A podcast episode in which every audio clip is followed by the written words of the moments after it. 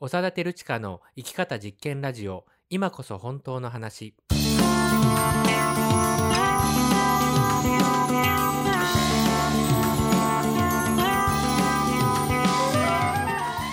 嘘っぽすぎるこの世の中で自分らしく生きるためにはどうすればいいのか。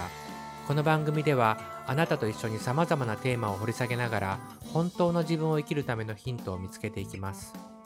この番組は NPO 法人連携者と合同会社パルルマが共同制作しています。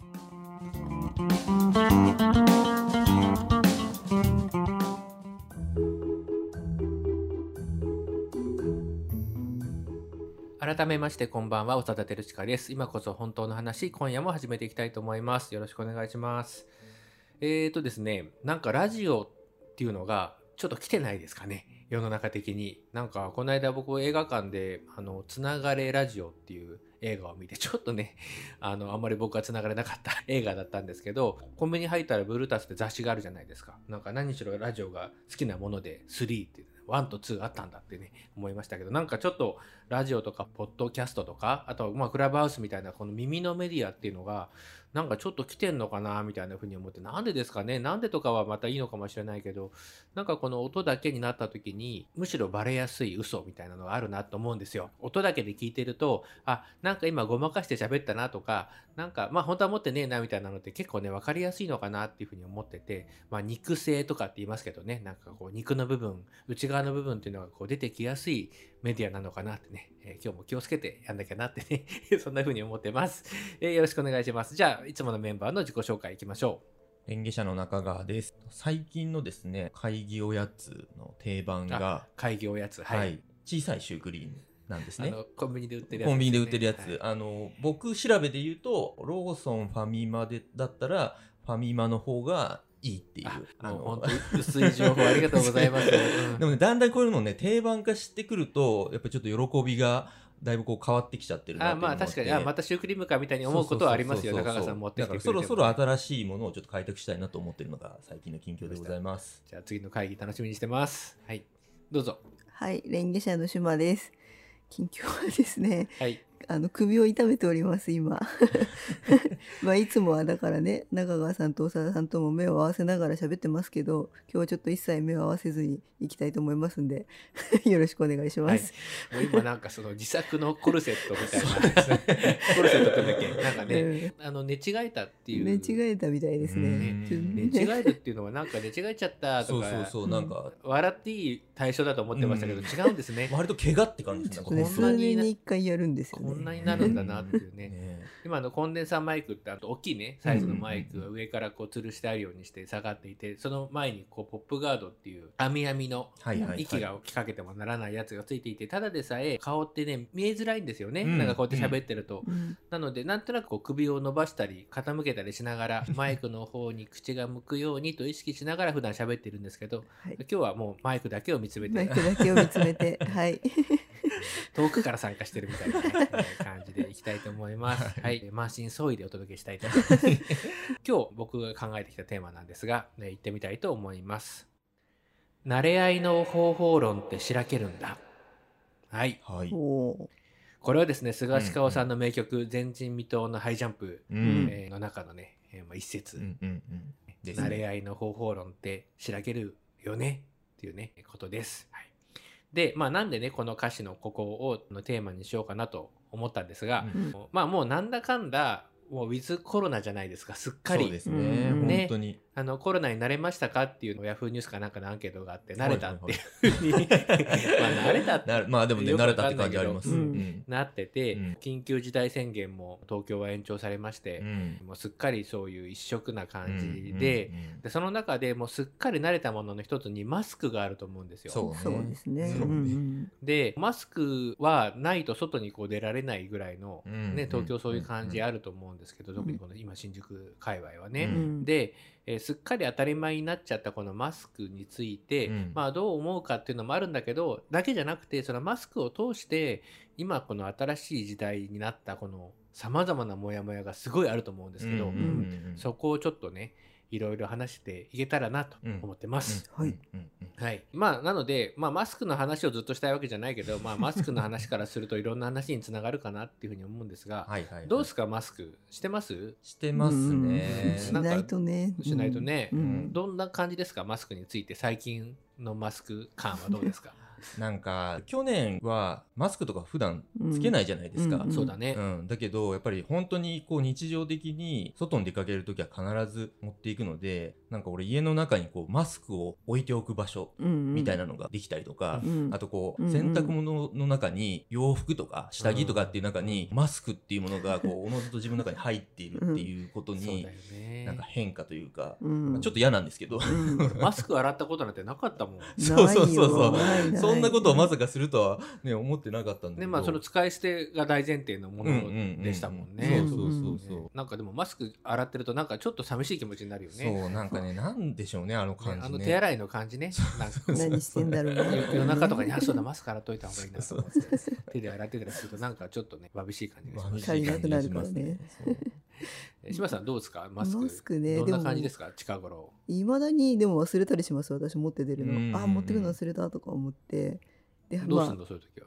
戻りますよ。か買う途中で。電車乗れないもんね。うんやっぱりねなちょっとねひ人の目っていうんじゃないけどマフラーとかで冬はこう近い距離だったら隠したりしながら行ったりしますけどね、ううん。んやっぱりもう取りに帰りますね。うん。はい。うん。マスクしないでいるっていうと、ちょっと生活困難ですよね。ねあのまずお店に入れないもんね。そうなんですね、必ず着用してくださいって書いてあるし、僕もなんかあのしてますよ。もちろん中ではしないですし、うん。室内でもしないし外でも誰もいないとことか本当にガラガラなとこではしないですけど、まあ、持ってはいますよね、うんうんうん。そしてお店に入ろうと思うと、まあ、ほぼ100%マスクを着用してください、うん。うん。えー着用していないお客様の入店はお断りいたしますと。そう。うん。張り紙あるもんね。う。んパリッとねう。んそう。できればしてねえとかじゃないよね絶対しろよっていう。のがあるので、まあ、入れないお店多いよねこの間もなんか某ね某所に中川さん とそうね。遠くに仕事で行ってうん。中華屋だっけ？中華屋中華屋、ね。ほんと町の中華屋さんみたいななんか素朴な感じのお店だったんだけど、ね、入ろうと思ってあんまお店なかったんですよ、うん。でここだったら大丈夫かなと思って、うん。まあ腹ペコねしそうかも。そうそうそう。移動してやっとご飯みたいな時に、うんでふと扉に手をかけたらチラシに書いてあって「うん。一元さんお断り」っていう。一元さん？そう、まうん？料亭ですか？ってそうそうそう。それはなんかうん。要はその地元の人じゃない、うん。あの方はコロナの感染拡大のこともあるので入店をお断りしますっていうふうに書いてあったんですよね。それ防止になるんですかね。と思。って。まあ、その地域の人間じゃなかったので我々。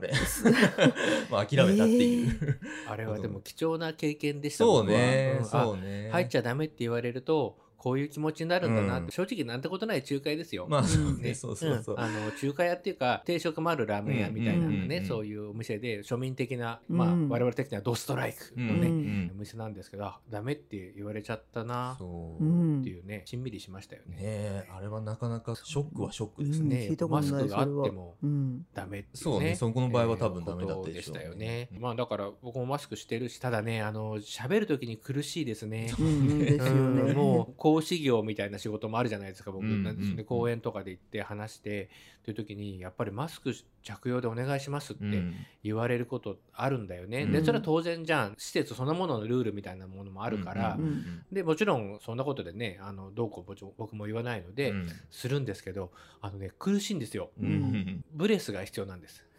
そうね喋ってる時には絶対それは必要ですよ、こう喋ってて途中で で息を吐いてえそれでですねみたいなね、うんなんかちょっと感極まったの？みたいなね。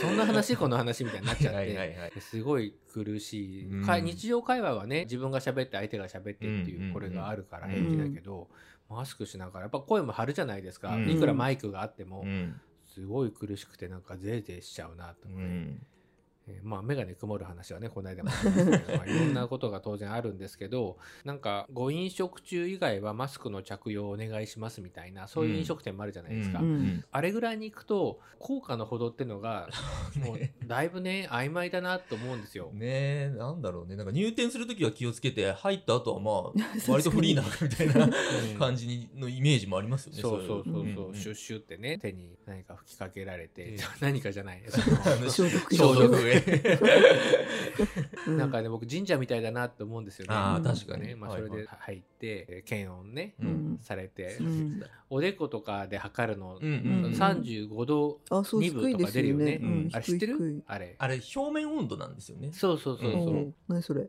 なんか脇の下とかで測るじゃないですか、うん。日本ってほとんど。うんだから脇の下で測った場合の温度はこれぐらい、まあ、例えば36度5分とか、うん。ね自分なりのアベレージってみんな知ってるんだけど、うんなんかおでことかその部位によってうん出てくる温度って違うらしいんですよ。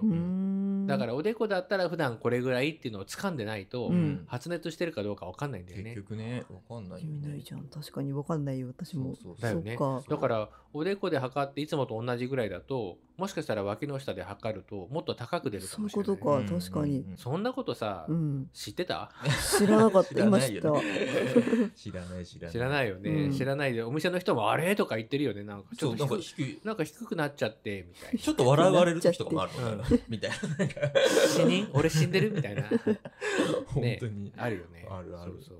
私もなんかコロナの対策で変だなって出かけてる時に思ったことがあってまあ駄菓子屋さんでちっちゃいお店だったんですよ。で張り紙があの外店の外にあって、1グループずつ入店してくださいってあのああるよね。密を避けるために、うんうんうん。でも1グループ何人か分かんないじゃないですか。ああまあそっかそっか。人数書いてないし、お店の人も全然そういう管理はしてなくて、うんうんうん。まあ娘と行ったんで娘一人で駄菓子屋入ったから一人しか店内いなくて逆に選びづらそうだなとか思ったりもして何なんだろうこの対策やるならちゃんとすればいいのにっていうふうにまあ、思いましたね。グループ同士が混じらないようにみたいな、そうそうそう、まあなるべくあと人が多くないようにぐらいの感じですよね。うん。そのなんか意味あんのかなって僕は思ったので今思いついたんですけど、うんあの某映画館にね映画見に行ったんです、そしたら席がね一席飛ばしで売ってたんだよね、うん。その感染対策で、うん。でガラガラですよ、ね。はい。あのまあね僕の選んだ映画だったから なんだか知らないけど。うん。で悠々と待っていて、うん。そしたら横に大学生ぐらいかなあのカップルが、はいはい。ね、男性と女性のカップルが来てで並んで座ってたんです、うん。まあそれはそうだよね、でもう映画が始まるぞっていうタイミングに係員の人がささささっと上まで上がってきてうんうん「お客様一席空けていただけますか?」ってカップルに、うん。お言って、はいはい。その仲睦まじいく見えるうん。その カップルの中を引き裂いたわけですよ、なるほど。うんうんうん席によって。うん。ねで注意された子たちもちょっとびっくり。えうん。まあそうよね。まあね知り合い同士ちょっとビビるよね。でもうガラガラなんだよ周りは。うんうんガラッガラなの、うん。もう10人ぐらいしかいないんですよ、うんうん大きい映画館なんですけど。ではあみたいな。でちょっと何開けろって言われたの？って。うん。僕すぐ隣の隣がその男の子だったんでうん言われたのがうんうんうんはいみたいな。始まったらいいんじゃねえの？みたいな。まだ完全に暗くなってないじゃん。うん。うんうんねそうね上映が本当に始まると真っ暗になるじゃないですか、うんね。真っ暗になったら多分注意しに来ないし見えないから、うん。いいんじゃないの？とか言って、うん。ああそうっすかねみたいな。大丈夫だよ動いちゃうよみたいなうん。ことを言ってて始まって、うん。男の子がえっとんとか言ってたらその女の子の方がスッと立ち上がって横にさっと座ってなんかやっぱり女性はこうね、ううん。んなるほどね。隣に座ってみましょうっていう感じで、鮮やかな席の移動を見せつけられたっていう。映画中は別にだって喋んないですしね。うん。正面向いてるからね。うん。もうカップルだから、まあしかそのもカップルだよね。カップルの間を避けても引き裂いてもしょうがないと思う。映画館でだけねしかも。映画館でだけ。わざわざ来てくれてるわけだしね。うん。なんかねだから本当にそのポーズっていうかそうね。うんうん、一応やりましたっていうことにしとくんだっていうそのいちいち個別対応できませんとかぐちゃぐちゃ言えば出てくると思うんだけど、うん。うんうんでもまあパッと見てわかんだろうっていうね、うん。なんかそういうのはすごくあるなって思いましたね。はいはいでなんかそういうのって本当はおかしいなと思いながらなんかずるずるやっちゃうのって良くないと思うんですよ。そうね。だってそのマスクってマスクだけならいいけどその今みたいなねそのマスク的なもの、ん。新しく現れてきたマスクのようなもの。いろいろあるから、うん。なんかその何を基準にその採用不採用自分がね決めるのか、うん。受け入れる受け入れないなんか自分が何か動きを作る時にどうするのかとかなんかその辺のこう基準とかね、うん。何に照らすのっていうところとかを、まあ、後半はね考えていけたらいいかなと思ってます。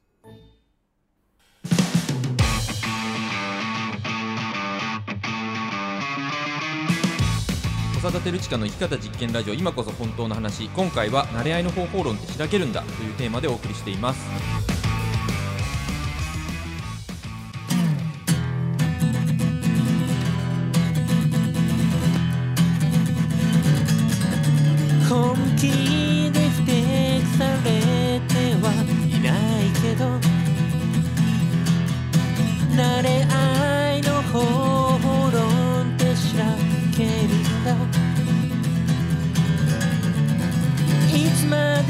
慢すればいいかな。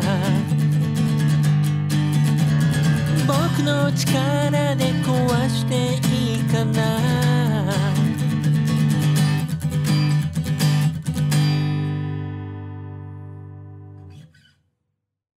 はい、じゃあ後半です。まあそのね、えーマスク、あるいはマスク的なもの、うん。ね、なんか嘘っぽいものもたくさんこう混じっているわけじゃないですか。うんね、それでなんかこう無批判に全部こう受け入れているとなんか自分らしさ自分らしく生きていくっていうことって結構知らず知らずのうちにこう阻害されていくっていうことってまああるんじゃないかっていうね、うんそういう真面目な問題意識みたいなのもあるんですよこのテーマって。うんね、でなんかその無意識にやっちゃってる無意識の服従みたいなのってなんかうん。結構危ない世界まで行くじゃないですか。そうね。ね。うんまあそういうこともどこか念頭に置きながら、まあちょっとだらだらマスクのこともね、もうちょっと話したいなって思うんですが、うんまあなんかさっき話してたみたいにこう二重の意味でファッション化？でもなんかどうせマスクするならかっこいいマスクがいいよね。まあねまあね。あんまりひどいのはつけたいとは確かに思わないけど。ね、ひどいのってあの罰が書いてある。なんか 何昔クイズ番組で間違えるとそ間違えるとしなきゃいけないマスクがあったんですけど、うん。今笑ってる人って全然首かしげてる人っているだろうなってね、思いますけど各ブランド、うん、いっぱい出てますよね。えーもうルイ・ヴィトンからええサンローランから、ええ。グッチから、えね、もう街を歩いてるといろんなブランドのマスクをしてる人たちがうん。いますね。うん。ほんとなんかシーン別のねなんかマスクとかパーティーの時はこれとか会社の時はこれとかあスポーツの時はこれとか。そんななんかマナー講師みたいな人がテレビ番組で解説してなんかプチ炎上してたよね。あそう。それは多分なんかマナーとして黒っぽいなんかマスクじゃないとそんなのいつできた？色は失礼みたいな。いつできたマナーブラックスーツには黒いマスク的な？そうそうそうそう、えーほぼ本当服装と一緒のなんか考え方、えー。なるほどね。うんまあちょっ確かそんなような。と仕事が欲しかったんだよそういうね。ことだよね。いや本当すごいなと思う、うんまあだからそういうさ、なんていうのかな、そのぎ儀礼的っていうか、うん。こう形式的っていうか、うん。まあその表面的、そのなんか、あのーシュってこうね、手消毒するのとかは、こう意味あるんだと思うんですけど、うん。なんかあれもちゃんと量かけなかったりとかあるじゃないですか。うん。なんかちゃんとあるんだよね、必要な量が。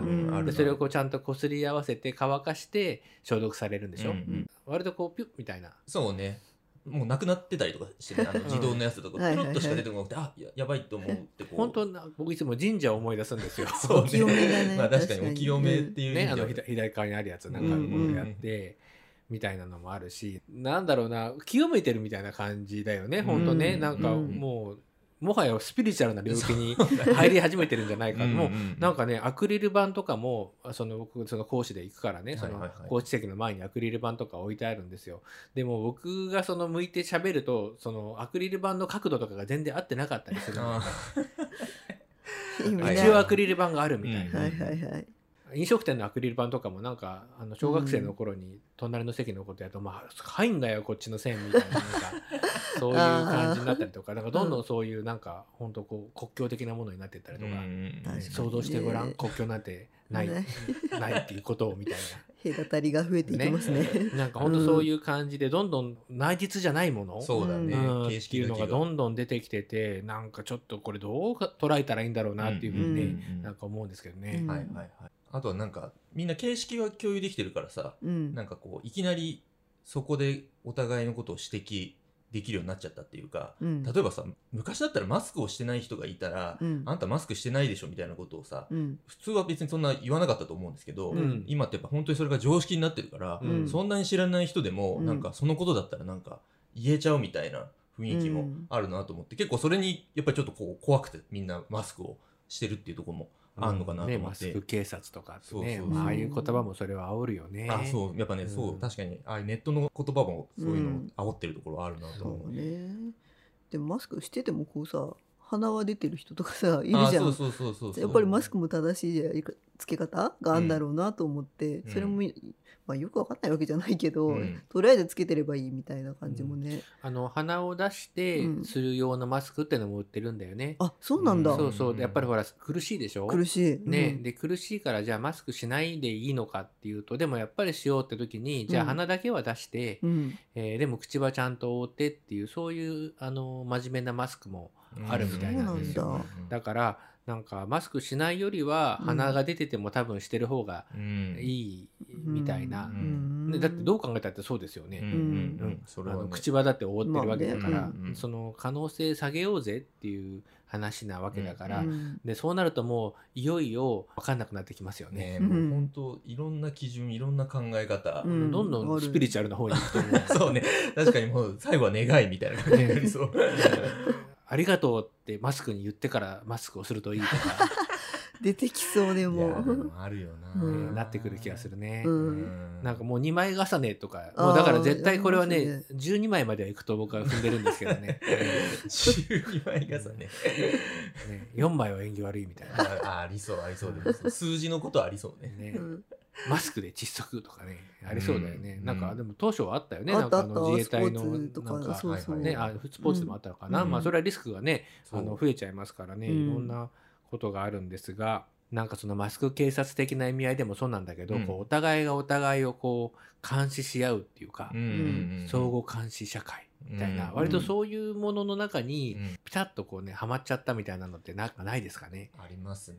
ね。本当にそこに慣れた。自分の目線もやっぱそういうふうに見てる、うん、だってほらマスクしてるかしてないかとかさあまあ。パッとチェックしてたりするじゃないですか。まあうん、なんか気づかぬうちに。ねだって飲食店だってさ何時以降営業してたらもうなんか名前が公表されるとか。もうまさに総合監視社会ですよね、あそこはなんかこっそり8時以降も裏口から客入れてたから補助金か、補助金は入れる必要はないみたいななんかね、あったりだとか。あのなんか運送会社とかで昔全部移動は走んなきゃいけないけど歩いてるやつを見つけたら、その従業員が従業員をこ告発していいみたいなシステムがあったみたいなねのがありますけどなんかちょっとそういう怖いうん、あのところにもだんだんなってきてるなって思うんですけど、最大の問題は、監視し合うっていうことはまあこれも問題かもしれないけど、その監視し合ってるその基準、ね、そのマスクするしないとか、どんな風なマスクがどうとかみたいなことも含めて、その基準がなかなか曖昧だと思うんですよ。ね、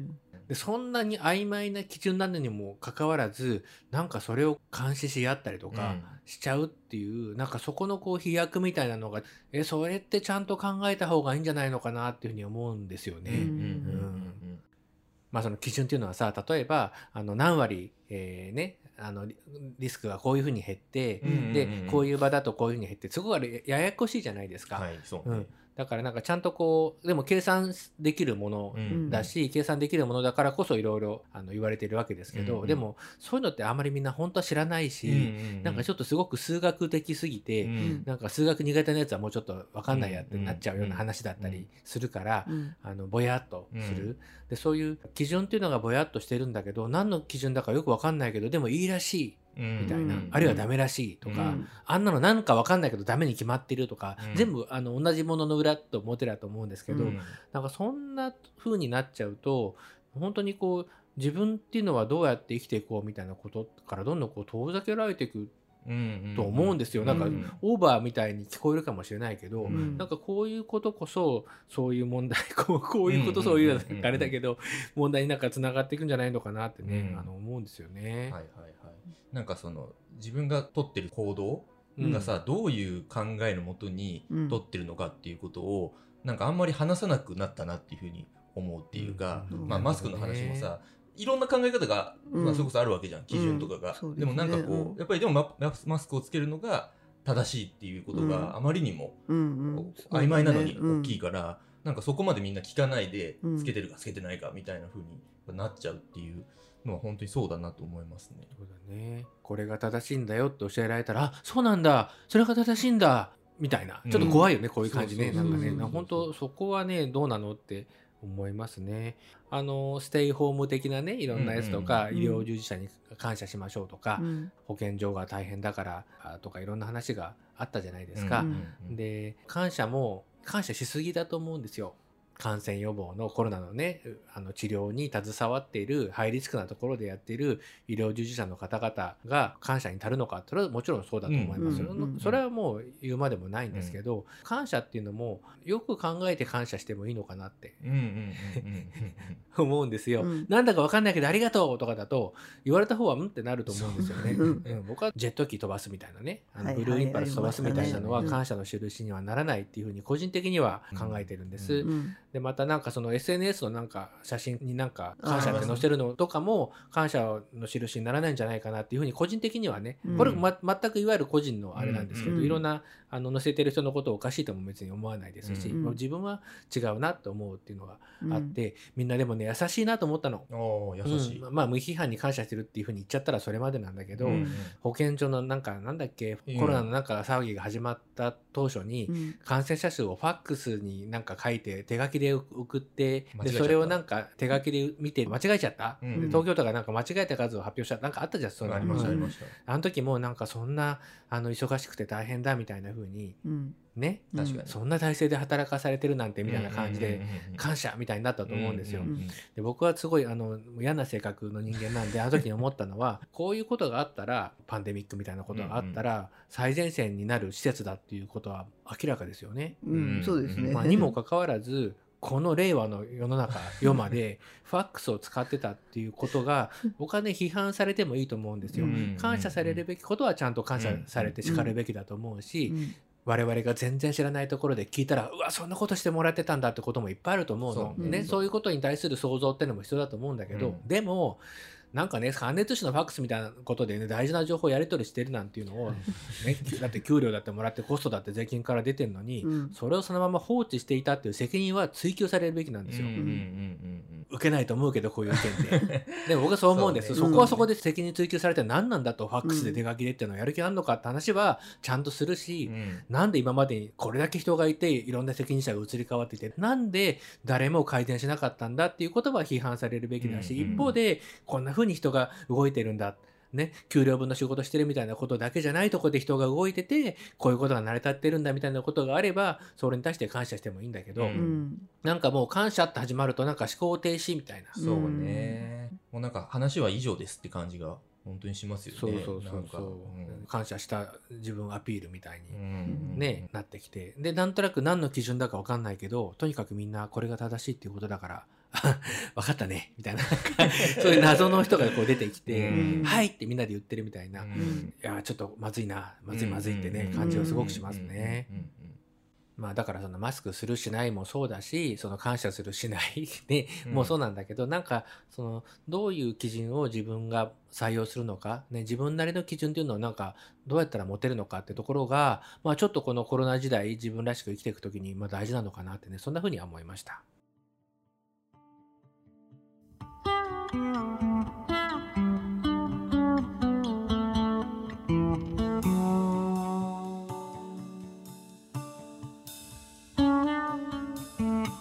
はいそんなわけで今日もそろそろお時間です。中川さんいかがでしたか？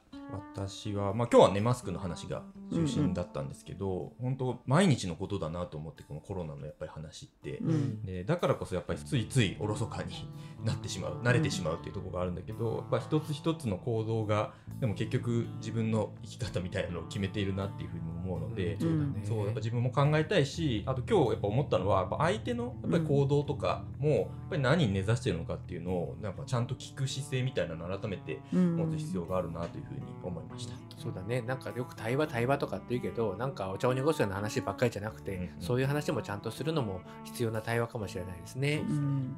島さんいかがでしたか？はい、えっと、私もなんかその正しいか正しくないかが判断基準になるっていうのがちょっと怖いなと思って、まあ、マスクって普通にそう対対話ってキーワードがさっき出ましたけどうん。喋、っててこう表情が見えないじゃないですか。やっぱりこうマスクにちょっとね隠れるっていう部分がなんか安心感もあるんですけど自分を出さなくていいっていう、でもなんか特に子供とかねなんか小学校でもみんなずっとマスクしてるみたいなのでもうそれに慣れきっちゃうと自分を出さないまま生きていくみたいなことになりそうだなと思ってちょっとそういう怖さはあるなって思いました。なるほどね、うんまあ自分なりの基準っていうものを持つっていう必要って、うん。まあ、根源的にはずっとあったのかもしれないんだけど、なきゃないで長いものにこう巻かれてねうん。今来てる波に乗ってっていう風にしても暮らしてまあ来れたのかなって思うんですけど、まあ、ちょっとコロナ以降はねなんかそんなこと言っているとどんどんどんどん自分って何なんだろうって自分の輪郭輪郭がわからないような、うん。でそして相手の顔も分かんなかったりとかしてね、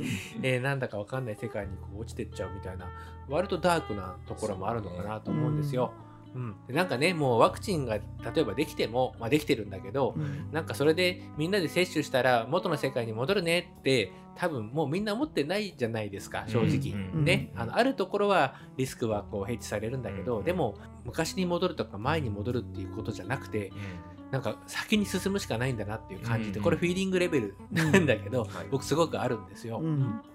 でその時になんかやっぱりこう自分らしくとか、ね、相手は相手らしくっていろいろ違うんだけど違うなら違うなりにとかねそういうこう、えー、シャープにこう捉えるところと、まあ、寛容なところとねこう両方こうハイブリッドで、えー、使っていくみたいなのがまあいいのかなみたいな風に、まあ、ぼんやりね、えー、まだぼんやりなんですけど考えたりはしています。はいえー、まあ、今日はあのそんな感じです。ちょっとね、いろんなテーマが出てきたので、もうちょっとね、話したいなっていう感じもありましたが、えー、まあ、いつもよりちょっとね、えー、まあ、真面目にいつも以上に真面目に言ってね、ねえー、お届けした回になります、はいえー、テーマのリクエストとか、え感想なんかもぜひお寄せください。はい、それではまた次回お会いしましょう。さようなら。さようなら。さようなら。